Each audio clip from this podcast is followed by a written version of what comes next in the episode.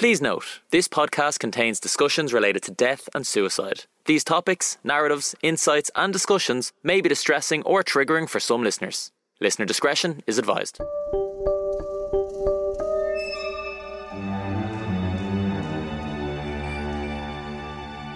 Hello, I'm Dr. Marie Cassidy, and I was a state pathologist in Ireland from 2004 to 2018. Welcome to my podcast, Life in Death, brought to you by Go Loud. I'll be taking you through the world of pathology and forensics, digging deep into the roles of experts in crime, from the crime scene to the law courts. In today's episode, we'll be talking to an old friend from my past, Robert McNeil. He's an anatomical pathology technician who was my right hand man in the mortuary.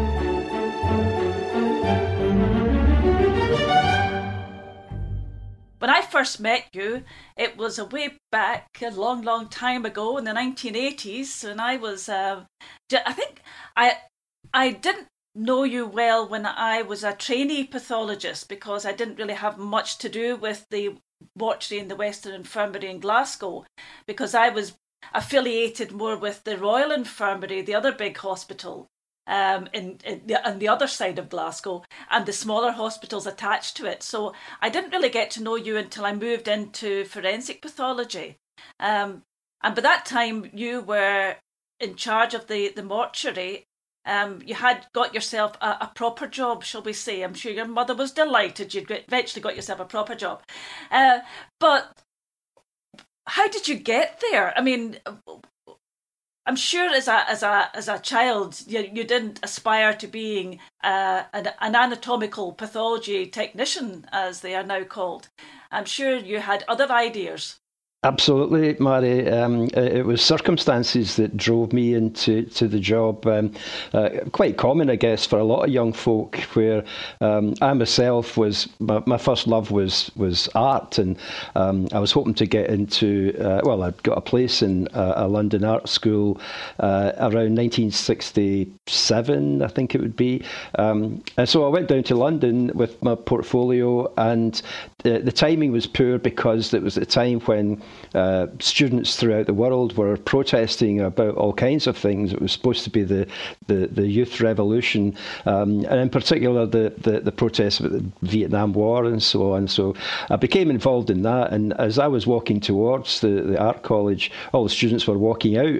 so um, so I decided to join them, um, and uh, and that was the end of my aspirations to um, to, to, art. Um, and uh, I, I met a girl down in London, um, and uh, and she became pregnant, and I found myself having to find a job very quickly um, and get married very quickly. So, um, coming from Glasgow, as you know, Marie, uh, that would be expected. The very least would be expected of you.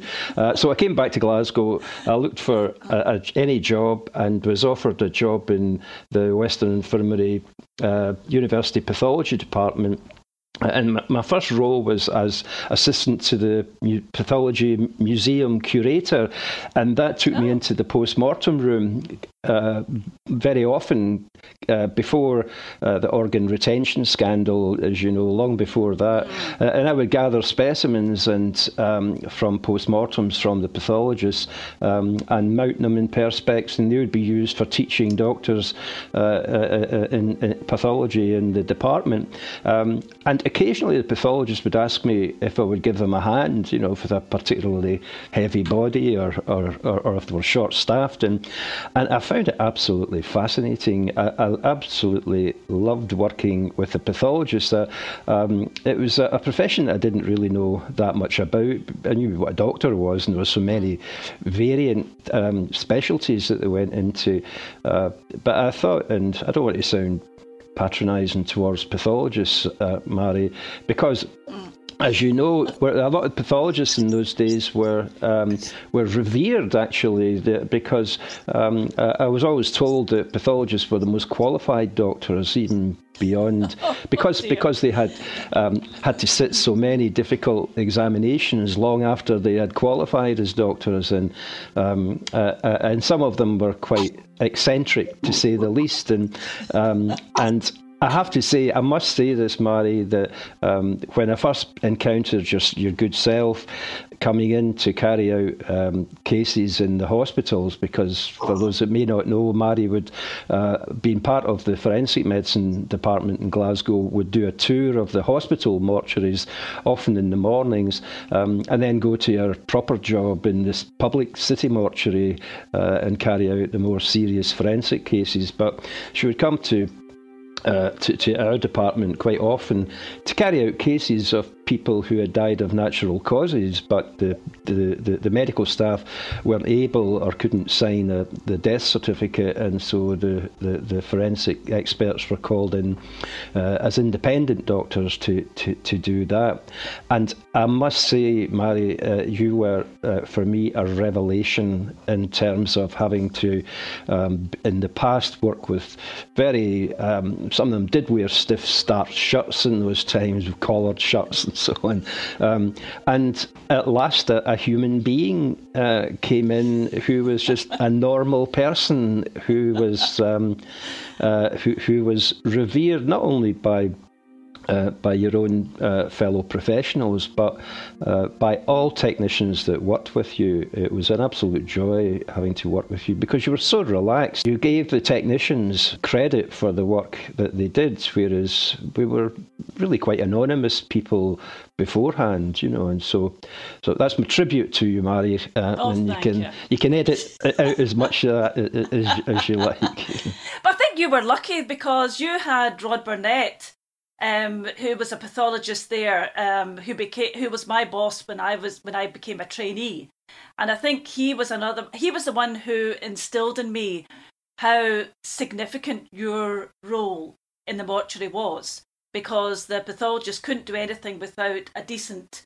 technician by their side. And um, he was the one who, you know, said to me, "This, you know, these people should be properly trained, and they need to be properly trained, and given credit for everything they do, and and I and I always did, and I always I'm glad that that came across because I always felt that you were you know a, an integral part of the team. Yeah, and uh, he also I think it was quite common uh, that mortuary technicians in those days were uh, came from quite suspect backgrounds. You know, they they, they would um, they would often be folk that were exporters with drink problems, um, yeah. where there was no one else, nowhere else would, would for them to work, but in the bowels of the mortuary. Um, and so Rod Burnett, you mentioned, um, you know, another great pathologist. Uh, he took it upon himself um, to raise the, the standard of technical staff so much so that he was um, he was predominant in creating a professional association where exams uh, on uh, mm-hmm. on uh, mortuary technology, anatomy, physiology, etc., uh, became absolutely necessary in order to to, to get, gain employment. And in fact, nowadays um, it, it's expanded to the point where to become uh, an anatomical pathology technician, um, you, you, need to have a degree in in the sciences. You know, so uh, that was due to mainly to Rod Burnett, who uh, yeah. was a, a, great a great hero of mine.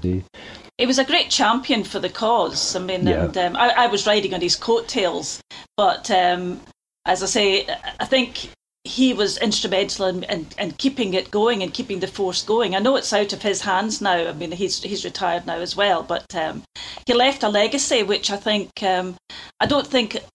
So when I moved to Ireland, there, there was still a huge antipathy towards the, the, the, the, mortuary staff and again they were being treated very badly and it took a while for them to catch up and yeah. get to the same level as they have been or they had been in, in the UK. That's right. Especially since when you went there, you stole one of my best technicians, Marie. in, in uh, there's no honour in the mortuary. so, Marie, if I could just cut across, what was what was it that, that you found so lacking here compared to what you had left in Glasgow? Well, as, a, uh, as Robert having worked in there. the hospital mortuaries, I was used to a, a certain standard. You know, you know, you don't get used to that. And the, yes, as I was indeed. as I was going through my training, Rod Burnett, who was my the consultant in charge of our department, he was busy working on the, the training of the technicians at the same time. And so as I was progressing, the, the role of the technician was also progressing. So by the time I became a consultant, it, the the expectation was that all our technicians in the mortuary would be proper anatomical pathology technicians and they would all have undergone the period of training and they would have sat exams and these were intelligent people you know, they weren't the scum of the earth. And then I moved into forensic pathology, yeah. and uh, the, as I, the first day through the door in the city mortuary in Glasgow, I was introduced to the mortuary technicians who all introduced themselves as, "Hello, I'm Alec. I'm a slab man," and I and I went, "Oh no, here we go, starting from scratch." And then I moved over to Ireland, and I found there was the same kind of um, not it wasn't quite so bad, but it was. You know, I, am a hospital porter and I and I help out in the mortuary, and I said, no, this has got to stop. There's no helping out. You're either you're either in it or you're not. Brilliant. And so again, over a period of years, we managed to build up the esteem of the mortuary uh, technicians and. Nowadays, again, all of them have got qualifications, which is only only right, only right. We became much closer, but not in that way, very close. We worked very closely together um, when the, the city mortuary in Glasgow was going through its renovations and it closed for a period of time. And Robert offered very kindly to take in all the waifs and strays of Glasgow, including myself and all of the other forensic pathologists, and he took on our role. That must have been quite a change from for you as well because you were used to a very ordered society. You were working in a hospital, you were dealing with the hospital death. Everything was nice and clean and tidy, and then all of a sudden. You had the onslaught of us. I think that there, there was an element of selfishness there, Marie, in that um, I myself mainly due to working with people like yourself, became really interested in forensic work, you know, proper forensic work, dealing with mm. suspicious deaths, etc. Um, and uh, it, it, it, seemed to me an opportunity that I, w- I could become more involved in that side of things um, if we if, if we offered one of our our mortuaries. But I think one of the, the really positive things uh, that came out of that was working with, with the police um, in mm. Glasgow. Um, and as you know, we uh, the technicians were, were very much involved in the, the, the not just the routine work uh, that was done in the city mortuary, which was in the main people again who died of natural causes, uh, but often with, with cases of homicide and, and much more serious uh, cases, which really interested me, and so I got a great um, a, a, a, great experience in in working uh, with cases like that. Plus, for the first time, we went on call, um, uh, uh, and that mm, was that's right. That that that, that was a, a bit of a, a revelation. I, I think I, I, loved the idea of going on call and getting up in the middle of the night um, because there's been a murder in Glasgow, uh, and at that time there was quite a few murders in Glasgow. exactly. Um, but in actually physically doing it was uh, another uh, another problem because um, there were very few of the NHS technicians who, who were able or willing to, to, to take part in that.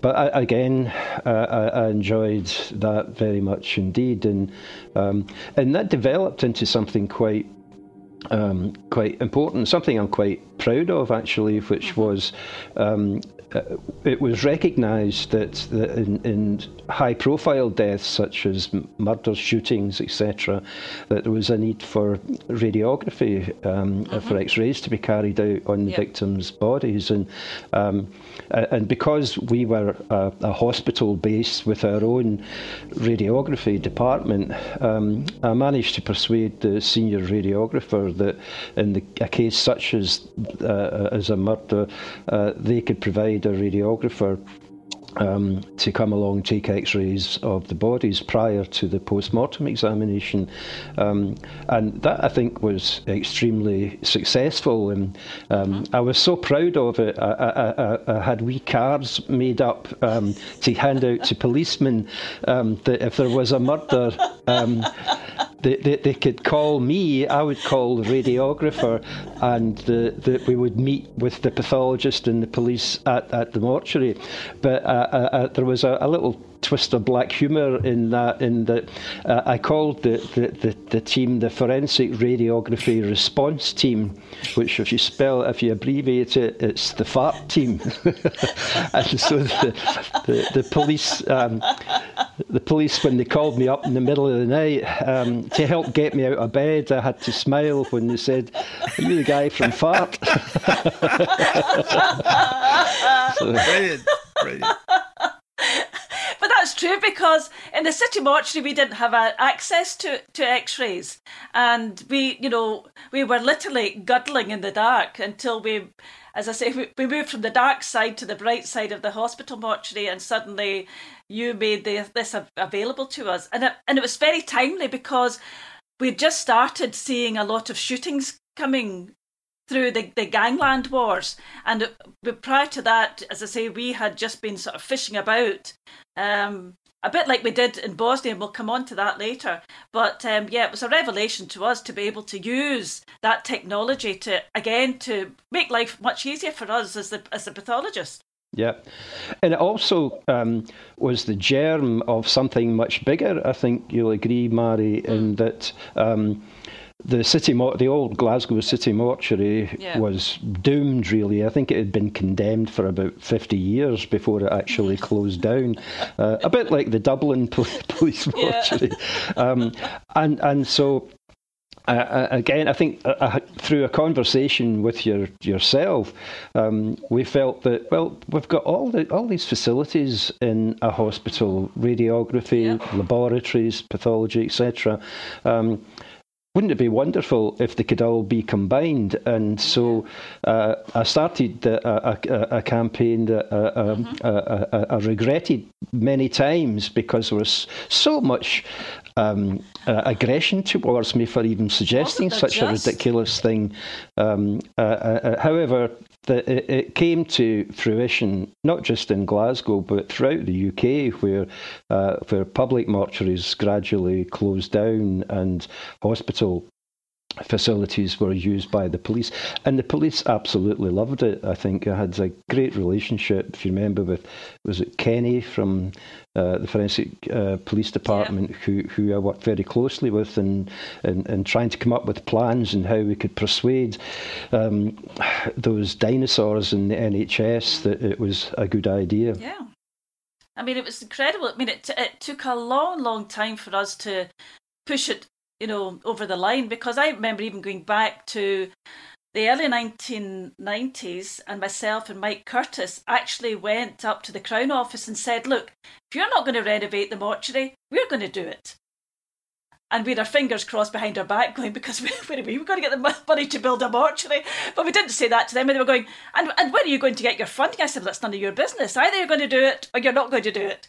And so eventually they were persuaded to upgrade the old mortuary. But Meanwhile, in the background, you were still, you know, putting together your plans of having this super duper mortuary in the hospital setting, which now exists in the old Southern General. I don't even know what do they call the Southern General these days. Queen Southern... Elizabeth University Hospital. But there was a lot of um, a, a, lot of antipathy towards it, and I remember even coming from uh, the forensic medicine department, where uh, quite oh, a high a, a, a, meeting I went to with the, mm-hmm. the pathologist in charge at that time, who was dead against this merge. Oh. He wanted to build his own mortuary, you know, and as you said, where the hell were they going to get four exactly. million or yeah. whatever it was to do that? Mm-hmm. And I thought it funny, I burst out laughing when uh, a meeting with all the NHS executives and the police, um, the designated site for the mortuary was the old Southern General Hospital, where there, were, there was going to be a new, a new build there.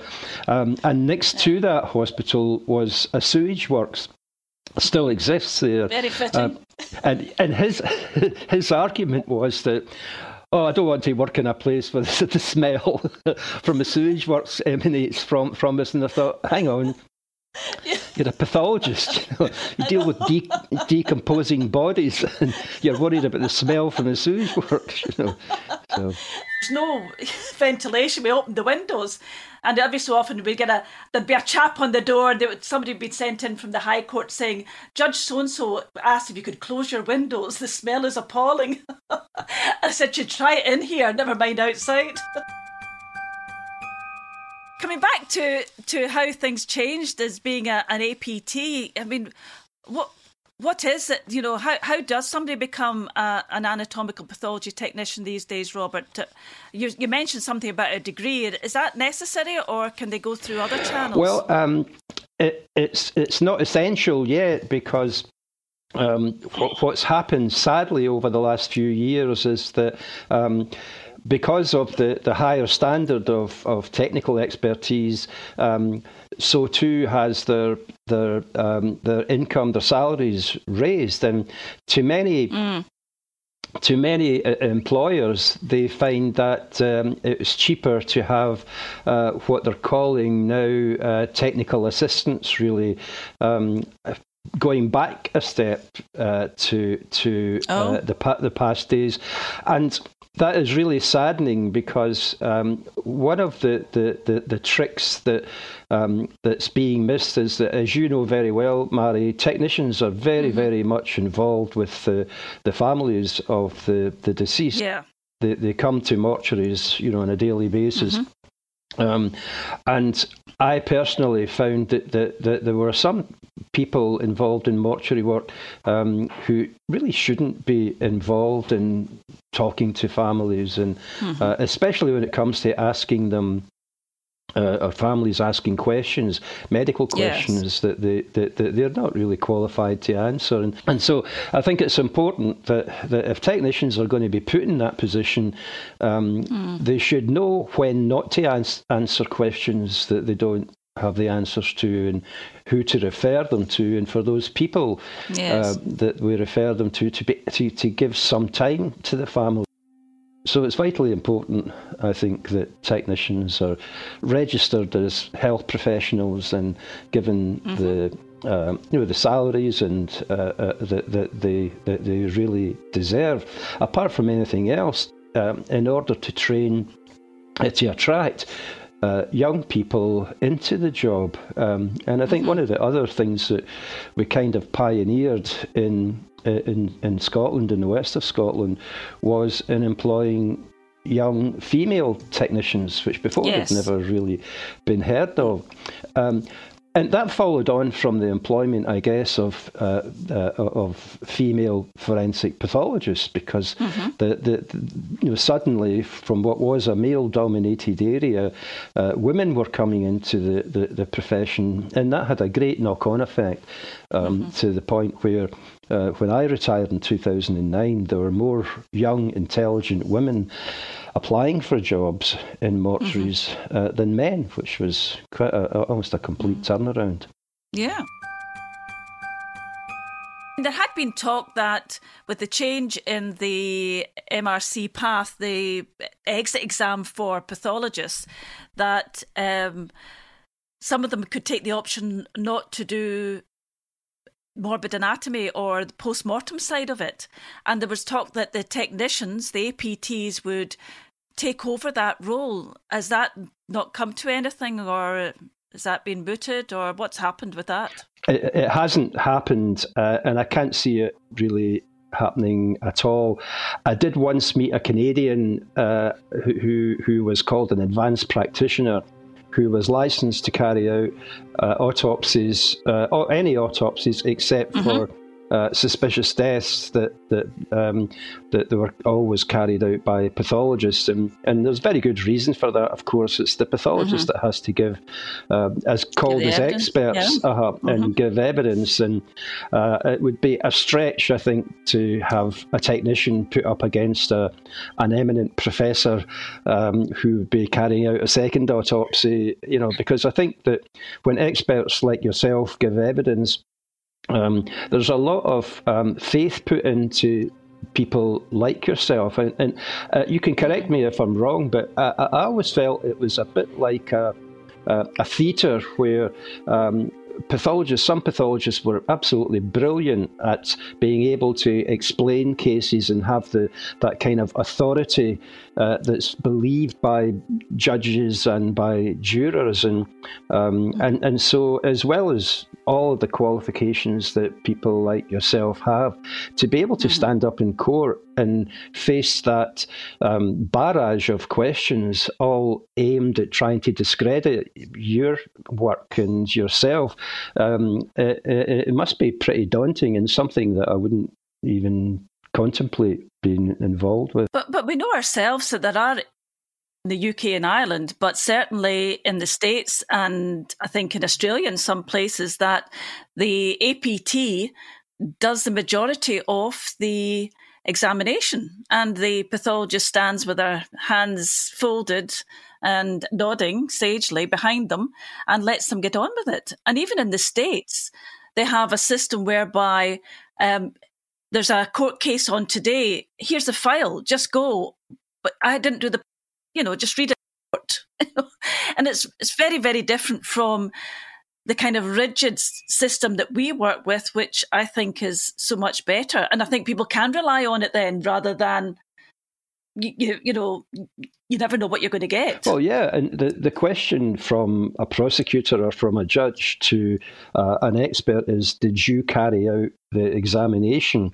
Mm-hmm. Um, I think it would be a bit untruthful uh, if you to say, yes, I absolutely carried out every aspect of the examination when the pathologist might have been away playing golf at the time, you know, so, uh, and he's just read, he's just read a report that, that, that someone had written. So, uh, no, I think, I think it's vital. I think where, where technicians can, can maybe gain more mm. credibility is doing, uh, are doing more in routine cases, uh, yes. de- deaths that can be explained, um, mm-hmm. more academic postmortems, and um, but they sadly have suffered terribly as a result of the organ yeah. retention scandal, where uh, um, academic postmortems are very rarely carried out nowadays, and and that's a great tragedy because of the work that was done in uh, in research, for example, in mm-hmm. transplantation and so on. Uh, all of those um, areas were improved mainly because of autopsies that were carried out by pathologists on uh, failed cases, if you like. Uh, could could you ever see the situation where there would be um, the, the, autopsy being done with the pathologist or the APT wearing a a headset and visual imagery and it being beamed as far as as, as a Zoom audience can go, so that so that an, an autopsy being conducted live could actually be overseen by specialists left, right, and centre around the world. There's a big issue, I would say, there of consent. Um, and uh, I think the police would be, in particular, mm. quite worried about um, uh, postmortems being made available uh, that they don't have particular control over. Um, you know, consent informed consent has become a major issue yes. now, uh, uh, uh, and so uh, you know doctors ha- would have to explain to the families of the the, the, the, the, their loved ones who's going to see it, what's going to be done, and so on, and uh, to approach families at a time where they're you know bereft in grief that uh, you know and get into any detail about what what's going to happen to their loved one might be something something tricky, but uh, but I do agree that that, that postmortems, in, if they were in control or, or controlled by uh, by the, the coroner, the the, the, the procurator fiscal, or whoever, um, uh, to be shown, for example, to fellow professionals uh, such as other pathologists or or mm-hmm. the police, um, there might be some some area there. Another way that's been talked a lot about over the last ten years has been uh, uh autopsies that are being uh, carried out using scans, um, you know, uh, full mm-hmm. body scans. Um, and there's some people think that that's a good idea, but I remember, um, I think it was Rod Burnett, Marie, that, that when mm-hmm. that was first talked about, saying is that well, all you can see in a, a, diseased organ in a scan is a blob, you know, and so mm-hmm. um, to, to be able to examine that blob, if you like, without physical intervention um, would be a bit a bit tricky. When you look at the Australian experience in particular, they do um, CT scans on all of the bodies that come through the mortuary, and then they select from that the, the chosen few that then go on to uh, what we would call a proper post mortem and they've gained a huge amount of experience in interpreting the findings on the, the scans. And I think the, the big issue was that the scans, as you say, all you see is a blob. So it's good if there's a big blob. If it's a tiny little blob, and sometimes it's quite difficult to work out what that tiny little blob is. And so they started then to introduce doing um, angiography as well as the scanning. You know, a post mortem examination in a straightforward case, as you know, would maybe take an hour. And now you're sending a body out to do a CT scan, and then you're going to get an angiogram. And then at the end of that, you're still scratching your head going, well, do we need to go for a, a full post mortem or not? So sometimes these things sound you know, very grand and very good. But in fact, you know, sometimes the old ways are the best. Old farts like you and like me. there would be a whole new discipline of radiology then, you know, post-mortem radiology, because radiologists or radiographers, radiologists, sorry, are, are only used to seeing uh, a, a living body, CT imagery or MRI, wherever you want to use. But the post mortem interpretation would involve a whole new uh, subspeciality, wouldn't it? Yeah. yeah, and that's where you get the um, forensic radiologists come in. And I think that with the changes in forensic pathology that the forensic pathologist should be au fait with radiology. I mean, I, I, I come from the generation that A, we didn't have computers when I was at school, B, we didn't have CT scans when I was a trainee doctor. So all of these things are kind of alien to me, and you're having sort of yeah. to pick them up. I mean, they're a trainee, you know, at, at the moment doing medicine, I mean, they know all of these high flying things. We had no idea. I mean, put up a straight X ray for me, I can find, I can work out where we are, where everything is, and usually I'm just looking for bullets in a body, so it's nothing, nothing too fancy. But you know, with the scans, it's always very nice when, the, when, as Robert knows, you take the body down and they push it through the scanning machine, and then they go um, would you like a copy of the scan? I go, no, I just like a copy of your report. Tell, tell me what's on it. I can't, yes. I don't understand yeah. it. I can't interpret that. But it's, you're, you're right, Paul. That's a discipline in its, on its own. And I think it's something that the forensic pathologists should embrace and they should have good, proper training in that as well going to say is that um, Robert, um, our our activities weren't confined to to Glasgow, and there were a few changes in the forensic department, and we had a new professor um, who came up from London who was very involved in the military and uh, working with other agencies, and he introduced us to an agency called Physicians for Human Rights. And as part of that, they were involved in the investigation of mass graves, um, these, you know, the war crimes. And you at that time were uh, now part of our team, really whether you liked it or not, you were you were seen to be one of the faces of, of forensic pathology. And we got asked initially, I think it was we were asked to go to Rwanda together we never got there. So our first foray into working with the UN was when it came to uh, former Yugoslavia. And I think the way things worked out, you went out to former Yugos- Yugoslavia before I did. So I think you were one of the first group who went out there to investigate the mass graves. What was that like? I got a, a call um, soon after the, the UN had discovered through aerial photography uh, areas that they thought there might be mass graves uh, round about the Srebrenica area. Um, and so there had already been a small team of archaeologists and anthropologists led by uh, the famous uh, uh, archaeologist Bill Haglund, who went out there and established that there were graves there.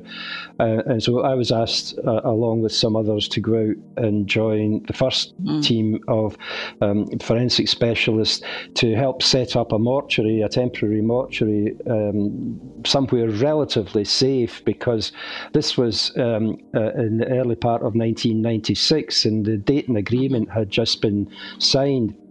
Um, uh, bringing peace to the area, but uh, but there was still a lot of hostility and sporadic mm-hmm. fighting going on. So anyway, we we, we, we established a, a mortuary in this hellish building. It was a former garment factory that had been mm. uh, badly bombed and uh, just cleared an area and set up a mortuary there. Um, and what was wonderful in some ways uh, about that was working with fellow international specialists, if you like. We had a, a radiographer from mm-hmm. Switzerland. Uh, a lot of Americans were involved um, uh, because Physicians for Human Rights was a, an American-based charity, and mm-hmm. so that that was fine. But none. The only people that I felt were I felt, although it turned out not to be um, the, the, as true as I'd hoped. That the only mm-hmm. people that I felt would be absolutely comfortable with his work would be the pathologists and the technicians, because we had worked mm-hmm. uh, with, with, death at that time. I had been working with dead for thirty years, and so I, I, I mm-hmm. kind of um, uh, uh, uh, was comfortable with what what we might encounter. But nothing, absolutely nothing, prepared us for um, for what we were then to face, which was the sheer mm-hmm. numbers of bodies. Yeah um, uh, uh, uh, coming from the, the, the, mass graves in Srebrenica. Uh, they were taken from the graves to us in uh, container trucks, sometimes containing up to 200 bodies at a time. And um, uh, and I really felt sorry for other team members, such as mm-hmm. radiographer had never seen a dead body before he did this work, and we touched on forensic radiography earlier, uh, mm-hmm. uh, and Bosnia, I think, improved that, you know, way beyond mm-hmm. anything yeah. had done in the past. Um, so uh, personally, uh, we, we, just got on with the job. But there were uh, in that first uh, deployment, there were so many interruptions, um, either threats to our safety because the, the, there were people in whose interests it would be to um, uh, to disrupt the work, and so uh, there were uh, twice we had to abandon the mortuary um, uh, because of fear of of uh, reprisals from from the Serbs who were in the who were active mm-hmm. in the area, um, and uh, it, it, didn't occur to me that we would have faced any threat like that, um, and so I was a bit naive when it when it came mm-hmm. to to worrying about that. But we got on with the job. But the, the upshot of that trip for me, Marie, was fr- frustration because. Um, although we had so many deaths to deal with uh, because of the disruptions, um, uh, often caused by the media as well, who who wanted right. uh, uh you know access to the the mm-hmm. mortuaries because the, the charity needed the, the exposure, you know, the publicity. Yes. Um, and so I felt that when I left there uh, after the first deployment, um, I hadn't really achieved very much. Uh, and it was through a phone call from you the following year in '97 um, when you had recommended me to Bill Hunt, the uh, eminent mm-hmm. pathologist, yeah. to join join his team, and that gave I jumped at the chance to do that. But I think you underestimate um, what you did achieve in Tuzla because I came out, our, our paths crossed because you'd gone out and on your way back, and I was just coming in. I was getting literally, almost literally parachuted in, and by that time. The, the system was set up. We had the tables set up. I mean, as you know, we had no running water. Um, the electricity was a bit mm, iffy. We had no means of. They, would set up a, a temporary shower area that we could could use because it was really pretty bad. Um, and uh, but by the time I arrived, they had they had the system in place, and the things had had quieted down, and we were left to get on. We were heavily guarded, and we were told not to stray too far because there were still landmines in, in around that area. Um, but we were we were kept very much contained, and we were literally ferried back and forward to the houses in which we were we put up. So you had actually had set it up in a way that everybody else coming in thereafter could they immediately just slot in and get on with the job. So you had the teething problems, and we could just come in and just get through the, the bulk of the, the work.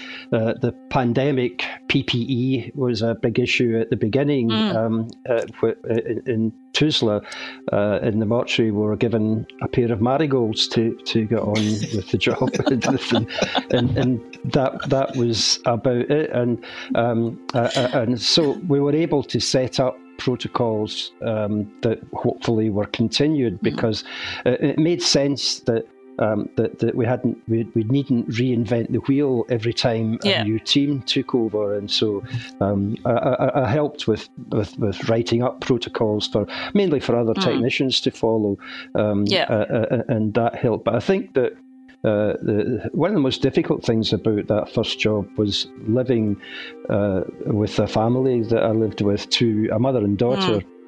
Uh, in Tuzla, um, and the daughter, who was the same age as my daughter at the time, uh, who, who was mm. enjoying life in art school in Glasgow, this girl uh, had endured a four-year siege in Sarajevo, and, and yeah. she took she took me into Sarajevo uh, uh, one day.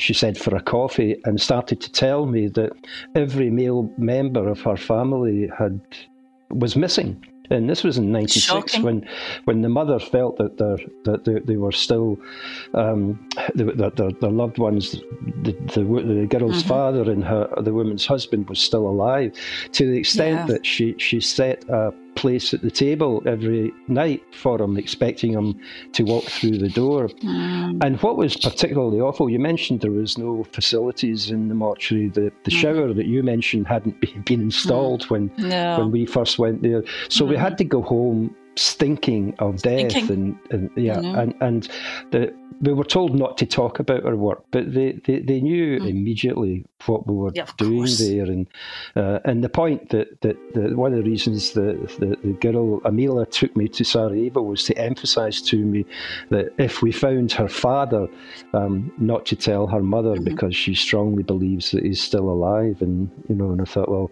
what are the chances of finding her father and amongst all that carnage?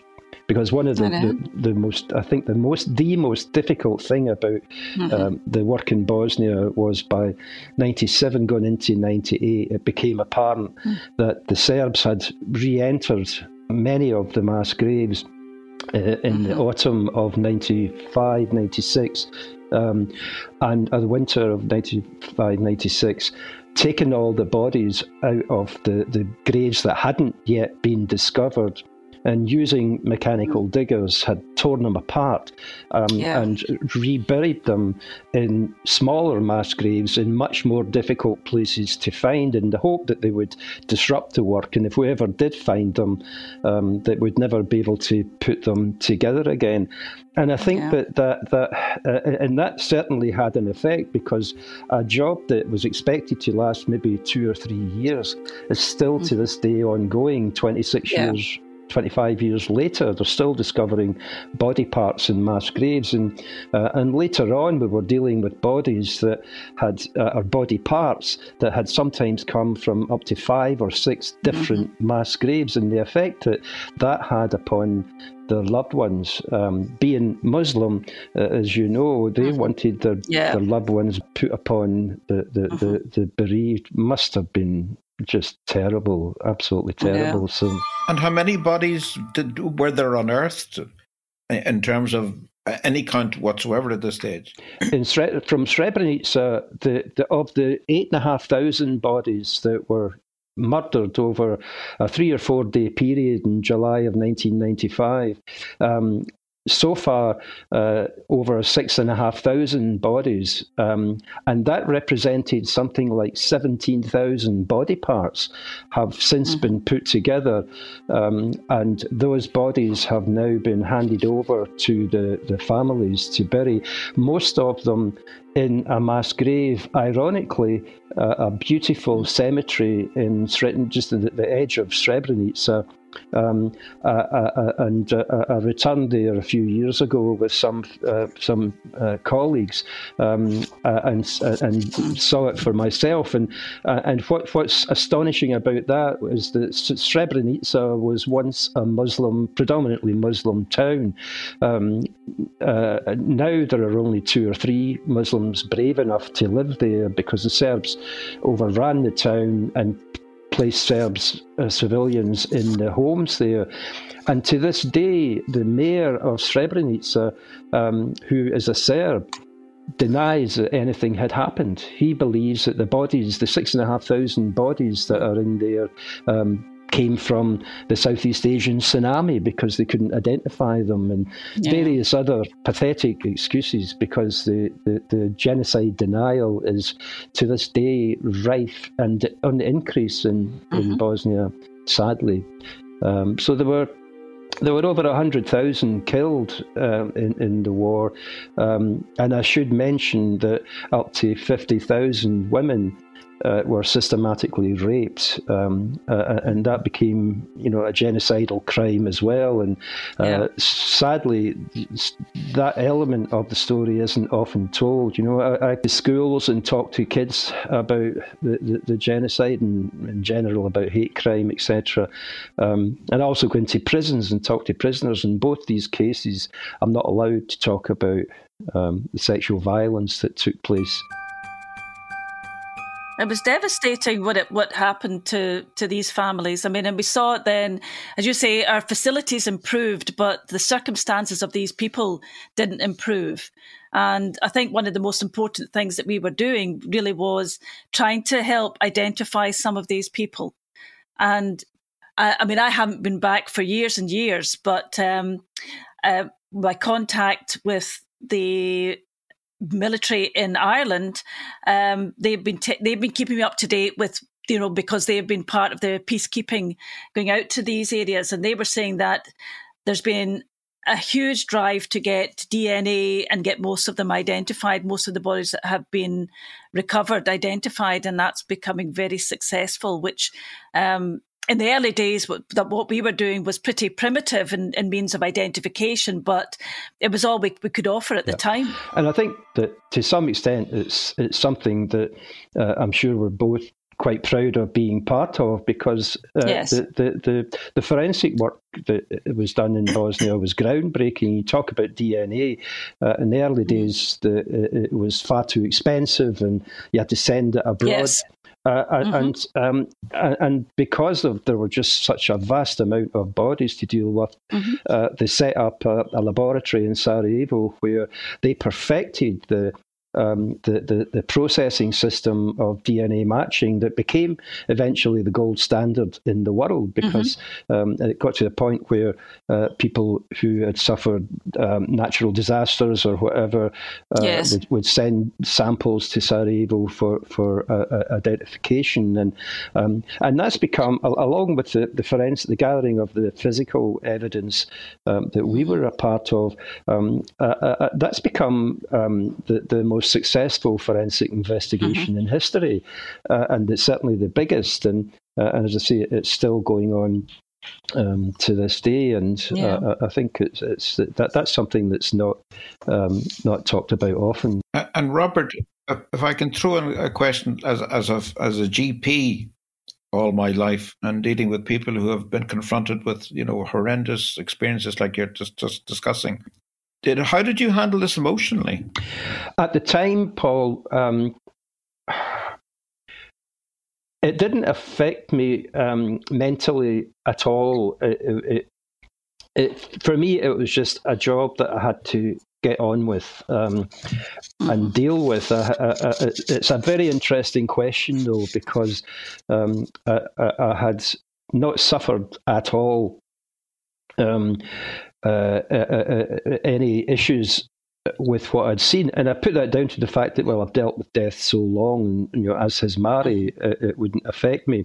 Some of the other team members I know um, uh, uh, had come to me personally and uh, and and asked that same question: How do you deal with it? And I used to just say, just get used to it, you know, and if you can't, then maybe you shouldn't Get be doing out. it. Yeah, um, and so uh, that was absolutely fine. And in, in 1999, I was asked by the Foreign Office actually through the professor of forensic medicine in Glasgow to go out to Kosovo when the war was, was raging there. And uh, it was a very small team, just a few police officers and uh, and myself and an anthropologist. And uh, we were working very intimately with um, families who would come to our temporary mortuary and take us to small graves where there might be six or seven people working there.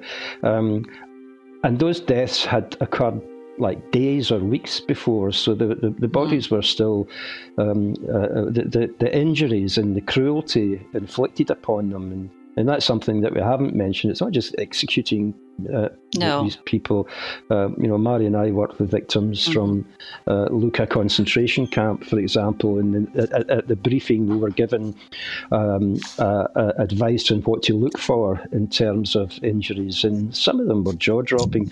But getting back to Bosnia, um, uh, when I came home from that very difficult trip, it was we were given compulsory post-traumatic stress counselling, um, and I, will never forget the, uh, the, the the counsellor asking me, did I have any bad dreams or any symptoms and so on. And I kind of laughed it off. I was in the company of of some pretty macho police officers who uh, oh. complained about the food and the you know pathologists, you know, not being a Brit, and, and so on. Uh, anyway, um, uh, and I kind of brushed all that off as well. Um, and it wasn't until almost the day that I retired uh, from from my job after by this time 40 years working with the dead, uh, I started to experience symptoms of PTSD that you know, that I recognise.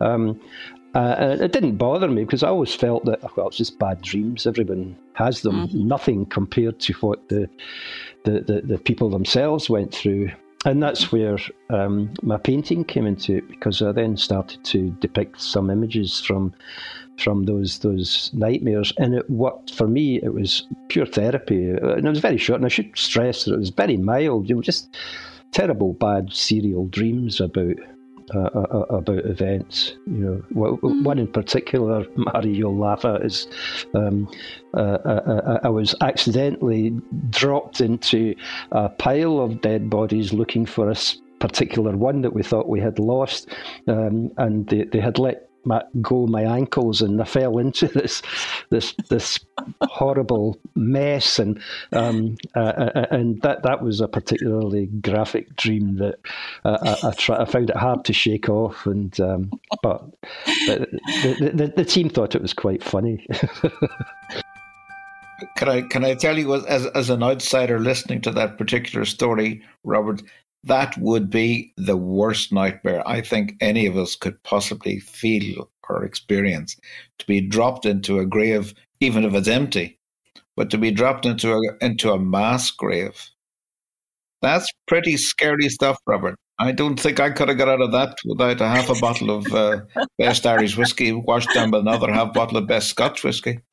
Uh, I mean, I think the, th- the thing was, you know, you're saying that after all those years, you suddenly begin to have not quite flashbacks, but, you know, start to dwell on it. I think when you're there and when we've been working with it, it's our normal, you know, it's not normal to anybody else, but it's normal for us to be dealing with death and to dealing with mass graves and things like that. But as soon as you walk away from it, I think then you're looking at it from the outside and suddenly you're like everybody else. You're going, hang on, that really isn't normal. Because that's what I feel now. I feel that it doesn't bother me and I don't have flashbacks and I'm not suffering from anything. But now, when I hear of things now, I think about it differently from when I was there. I'd be thinking when I was working in Ireland and I heard, oh, there's been a shooting or a stabbing, I'd be going, right, well, I wonder what, what we're going to do. I wonder what much it's going to go to, how long it's going to take. What do I need to do? What do I need to take? Now I just look at it and go, God, that's bloody awful. You know, that's something terrible's happened. What happened to that poor woman, that poor man? So you, you just changes, your mindset changes. And I think that's what's happened to me.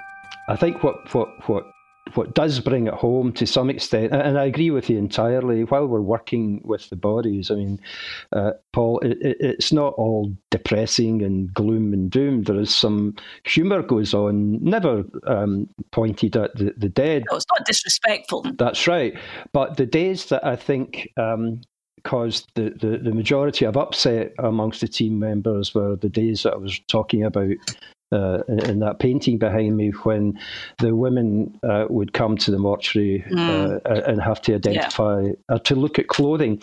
We could never even tell them that the clothing that were we put out for them, taken from the dead, had belonged to their loved ones because, you know, as Marie mm. knows, you can never say that an article of clothing yeah. belonged to any individual because during a four year siege, clothing changed hands all the time. People died and so on and so forth. But the women who, before that point, believed that their their their, their husbands or sons uh, were still alive, they knew when they saw the clothing that that they were dead, and uh, and those were days when there was a complete gloom would would would descend in the mortuary, and um, and I noticed myself that the team were um, were, were, were very quiet and subdued after mm. the women came to, to, to that, and that kind of that kind of brought it home. Uh, I think to, to all of us, but uh, but that those weren't those weren't occasions that happened often. But when they did, the the I, I tried to tell people that it should refocus us in what we're trying to do here, and, and mm-hmm. I think to some yeah. extent that that helped, you know, because uh, because we, we, became sometimes quite complacent about uh, mm-hmm. about the work. You tend to forget who the sometimes I couldn't tell whether the victim was a Muslim, a Serb, or a Croat, or or whoever. No, we, we were just dealing with um, you know one victim after another. Um, mm-hmm. uh, so so yeah, just got on with it. And did you ever come over to Ireland?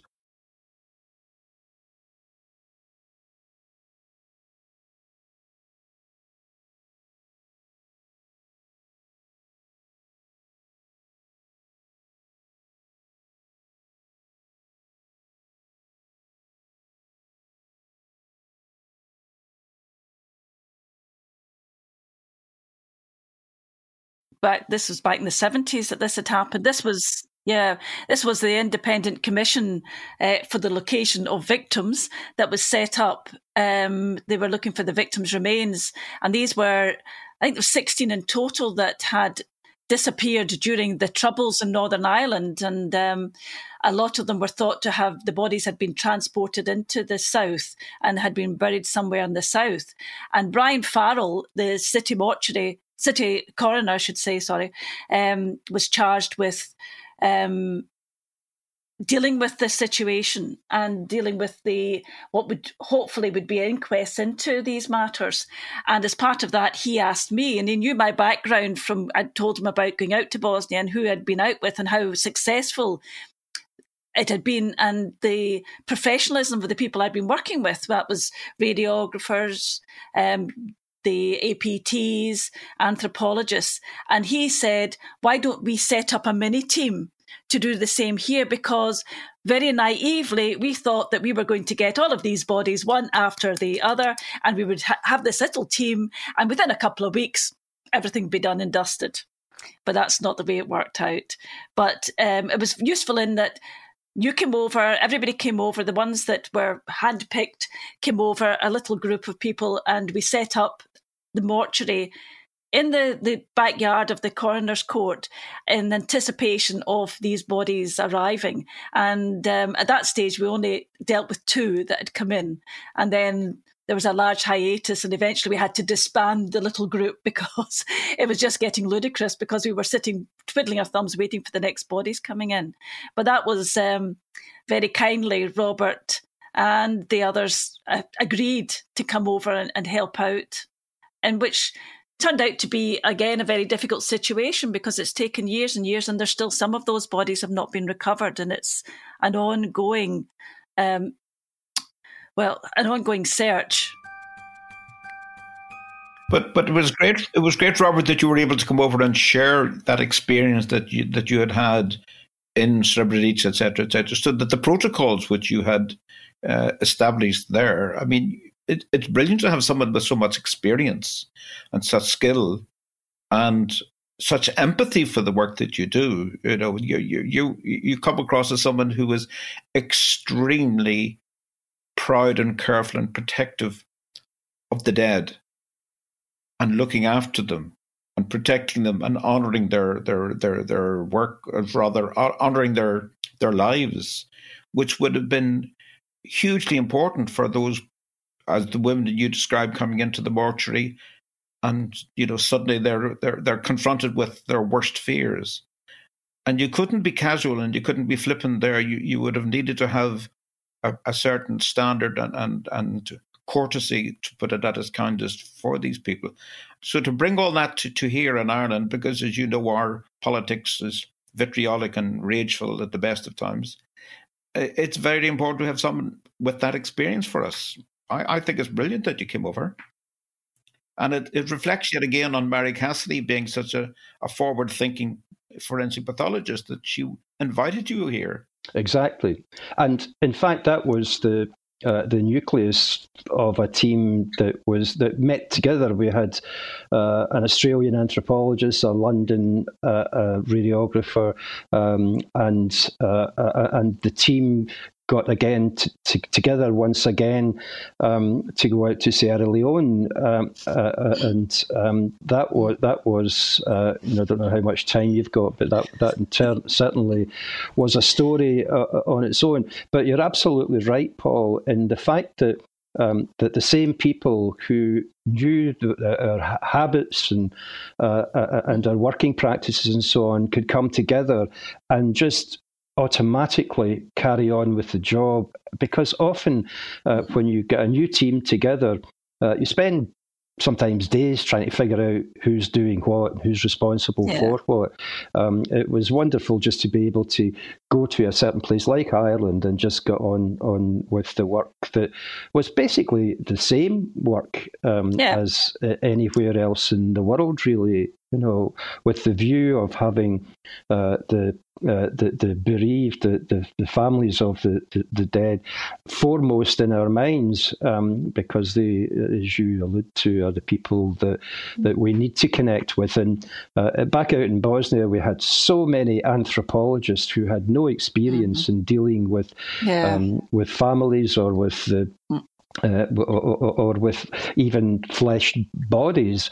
Um, quite often they had to draw their attention to the fact that um, that these people are, are, had suffered, their loved ones are still suffering, and to emphasise the need for dignity and respect, having what those people had undergone themselves and their families were still suffering from. So it was an extremely part of the job, and once again, pathologists and technicians were foremost in trying to um, ensure that that was what happened, uh, because apart from anything else, the, the, the families that um, that we de- dealt with, they would never know who we were, where we came from, or no. anything. But it was still important no. um, that we could be able to face them should we need to, and say we cared for your for your loved one after the, the, the suffering that they had endured, and that that I found um, gives them an awful lot of comfort because that somebody did care for them before they were finally laid to rest. But you've carried on that work now with um, remembering Srebrenica. Yeah, yeah, that's right. Yeah, uh, and that was a revelation. That's an important point. It's worth mentioning, Marie, because. Um, forensic people are so used to not talking about their work, uh, um, mm-hmm. and for good reason. There's all kinds of confidentiality issues, uh, you know, regarding court cases, etc., etc. Yeah. But they often wouldn't talk about them even amongst their friends or their families. It just became a culture. And yeah. it occurred to me, I think, um, when I first encountered Remembering Srebrenica, that um, that this was a, a, charity that was keen to try and um, and let or get people to understand what happened out there, to learn the lessons from it, but in particular to get forensic people, perhaps for the first time, um, to actually talk about their, their, their, their experiences without going into any details about particular court cases. the serious point is that the, the work that folk like Marie have done, and maybe myself, is going to be uh, broadcast in, in programs like this, Rosie, I think, too, um, to a great deal to promote the the story of, of what happens uh, among the dead, uh, not just in war zones, but, but every day in countries, every country throughout the world, you know, and there are people that do that are normal human beings, you know, so uh, so that's yeah. worth, worth, worth promoting. It would appear to be that the the, at the beginning of our conversation, when you were telling me that the, the, the position that you retired from has now matured, thankfully, to the person that we're talking to today, who has shown an extraordinary, absolutely extraordinary insight into the work that you've done. And it reminds me so much of talking to Marie over the years, the importance of being uh, a friend almost to the families of the dead, and more importantly, to be protective of the dead themselves because they have no voice apart from the voice that you share and that Marie shares with her findings at autopsies, etc. It's hugely, hugely exactly. Important. But he was a misguided art student who now is now a recognised artist. I mean, you started to use it as therapy with um, you know coming back from from uh, Bosnia, but um, you don't just deal with that side of things. You mean you do other examples of painting. I mean, you do landscapes, you do portraits, you do a fair mixture, and I must admit they're they're fabulous, absolutely fabulous. Thanks very much, Marie. The, um, I, I don't do it for a living or anything. Fortunately, I don't. I don't need to. But uh, and all of the paintings that I've done regarding Bosnia. There's been two full exhibitions of them.